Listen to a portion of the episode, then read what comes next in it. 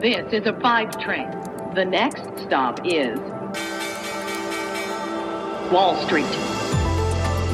Hallo aus New York nach Deutschland. Hier ist Sophie Schimanski mit Wall Street Daily, dem unabhängigen Podcast für Investoren. Schön, dass ihr wieder mit dabei seid. Wir schauen zusammen, wie sich die Märkte gerade entwickeln und äh, was bei mir in New York heute für Trader, Investoren, Analysten und äh, Unternehmen relevant wird. Für uns hat der Mittwoch ja gerade erst begonnen.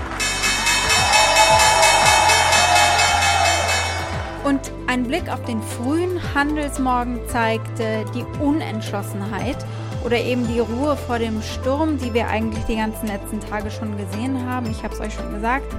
Eine so ereignisreiche Woche, da kommt der Zeitpunkt, ein- oder auszusteigen, einfach vielleicht noch. Der SP 500 und der Dow Jones, die wechseln wirklich hin und her ohne wirklichen Trend und wechseln vom Minus ins Plus und andersrum. Das eigentlich schon den ganzen Handelsmorgen.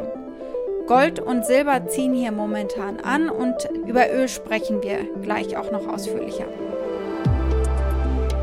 Das Öl brennt. Beide Öle, Brent, das europäische und Veti, das amerikanische, die laufen jedenfalls wie geschmiert. Die Ölpreise ziehen weiter an. Als Grund sehen Händler die Entwicklung der Rohölreserven in den USA. Am Abend gibt es dann auch noch einen sehr, sehr wichtigen Datensatz aus den Vereinigten Staaten von Amerika, das Beige Book nämlich. Was habe ich heute konkret für euch im Angebot? Die Anleger warten auf den Konjunkturbericht der Notenbank. Wir schauen auf die US-Rohölvorräte und dementsprechend den Ölpreis. Da gab es eben erst aktuelle Zahlen der Energieagentur. Wir gucken auf einen Apple-Zulieferer, das sehr umstrittene Foxconn.